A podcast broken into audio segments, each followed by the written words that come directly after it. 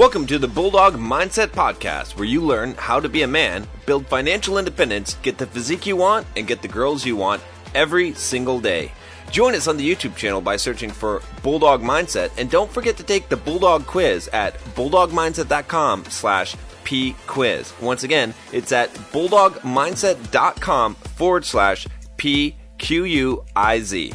In this video, I'm going to be telling you how I spent $1.2 million cash to be exact. And no, this is not clickbait. I really did spend that money, but I just want you to see that so you can see how this how this works out. I'm not clickbaiting you. I'm telling you this is real true story. What I did was I bought two units in a shopping mall, basically in the commercial shopping area. So this is the the property that I bought. Uh, this is just the the tenants that are, that are in there. So, because they were pre-leased by the by the builder, it's a brand new shopping mall, brand new spaces. These are brand new tenants in here. Okay, and this is the brochure that I got from a commercial broker. I've shopped around for quite a bit here, and you can see that you know that my two spaces are right here. Okay, it's no no big secret. I don't know any reason to hide this from you guys, but this is where it is. It's in Liberty, Missouri. All right. There's a Petco right next door to me, and then there's a Kirkland's. Okay, and there's an Ulta down there. So it's a pretty nice shopping area, brand new. And these are my two units. Okay. So I have them fully leased from tenants, and this is what I was looking at. All right, and this is this is you know basically what I was looking at as far as what is this deal. All right, it's a commercial property, obviously, $1.2 million. All right. The cap rate on this is 7.25%. Okay. Now, what is the cap rate?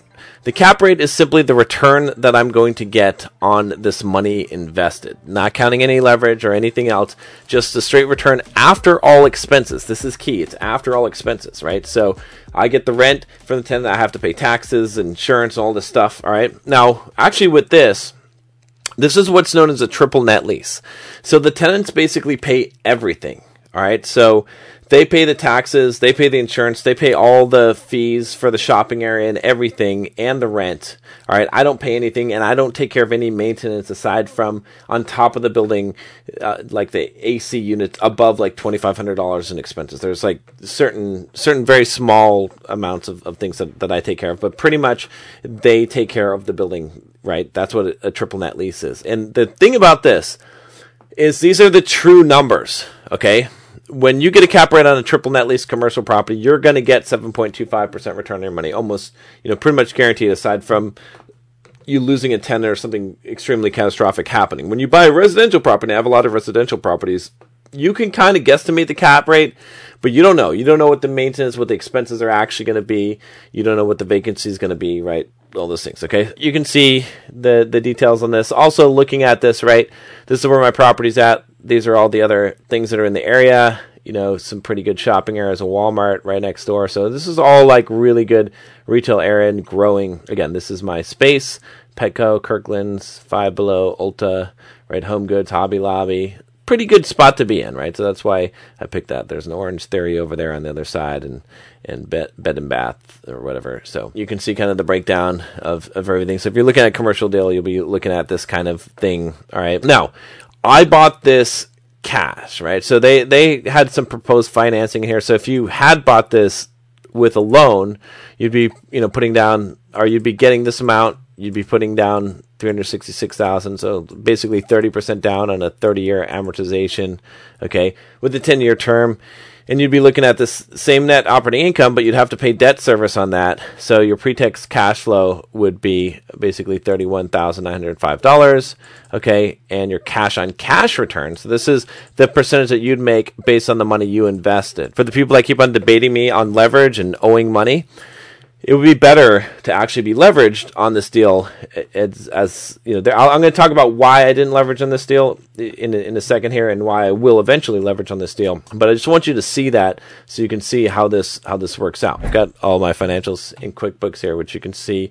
This is looking at december uh, on real estate one is the, the, the lc that i have that owns this. And you can see the expenses or the income that's coming in from the tenants okay and then the expenses here and my net is 70 $419. So I just put that in my pocket. Hey Bulldogs, just want to take a moment and tell you to take the Bulldog quiz to see what your Bulldog score is. Go to bulldogmindset.com forward slash P quiz to find out your score. Also, once you take the quiz, I'll send you three of my best videos for free on how to raise your score. You don't want to miss this, so make sure you head to bulldogmindset.com forward slash P Q U I Z right now and take it. All right, that's that's how that works. Now, some of my other properties are actually hurting for the had some big expenses that come sometimes with the real estate investment. And that, see, that's the difference between commercial and the the non commercials. Is the the non commercials tend to like fluctuate quite a bit. So I'm looking at doing a lot more triple net uh, commercial investing. So so I had all these other properties that I that I sold. I sold six properties last year when I bought this property, and a lot of those properties I made a lot of money on. Right. So one of them I bought for like sixty eight thousand, sold it for like one hundred and forty thousand dollars. Okay, and I had paid down a lot of principal. In fact, I owned them all free and clear because I had paid off all these these mortgages. Now, whether you should pay off mortgages or not, that's probably not the wisest decision. There are some reasons why I did it. I'm not going to go into deeply into details, but let's just say that I wanted to turn the knob. There's a leverage knob and there's a cash flow knob, and I wanted to turn it to cash flow because I thought I was going to quote fucking retire, but I did not.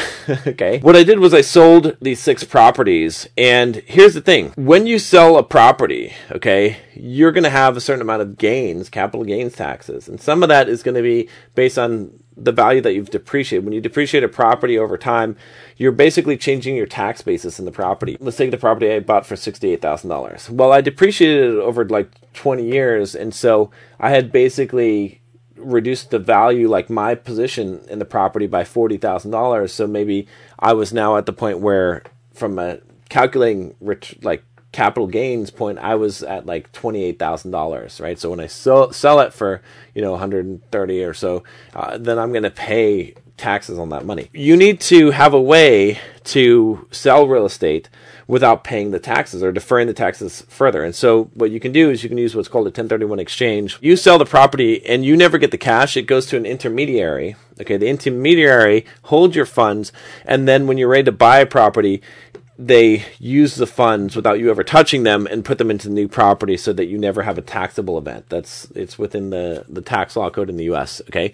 So you have to check with your country to see if there's something similar, but this is how it works in the US. That's also why I bought it cash. That's complicated in the fact that you have certain time frames to identify target properties and then to actually make the exchange. You can identify only like 3 properties. There's a bunch of rules, but the simple version is that you can identify up to 3 exchange properties, right? So I had to basically go and figure out what my options were, and I named three different properties that I might buy and really get the property under contract to the point where I'm pretty close to knowing that I'm going to do this before I name those properties, and then I have to sell my other properties and then get all that money to go into this property all at the same time to close the escrow. A lot of people have done 1031 exchanges, but not very many people have done one where they've sold six properties and exchanged it into one. So now I have that money, okay, into that one property, that commercial property, and like I said, I'm making you know seventy four hundred dollars off of that. Now here's the thing, right? This is all you like. Let's say I just want to retire, okay? I could just live off of that. I mean, seventy four hundred dollars coming in every single month. That that off of one point two million dollar investment. That's fine. You you'd be totally fine with that, and you could just retire. So that's all you really need, right? All, uh, everyone's preaching.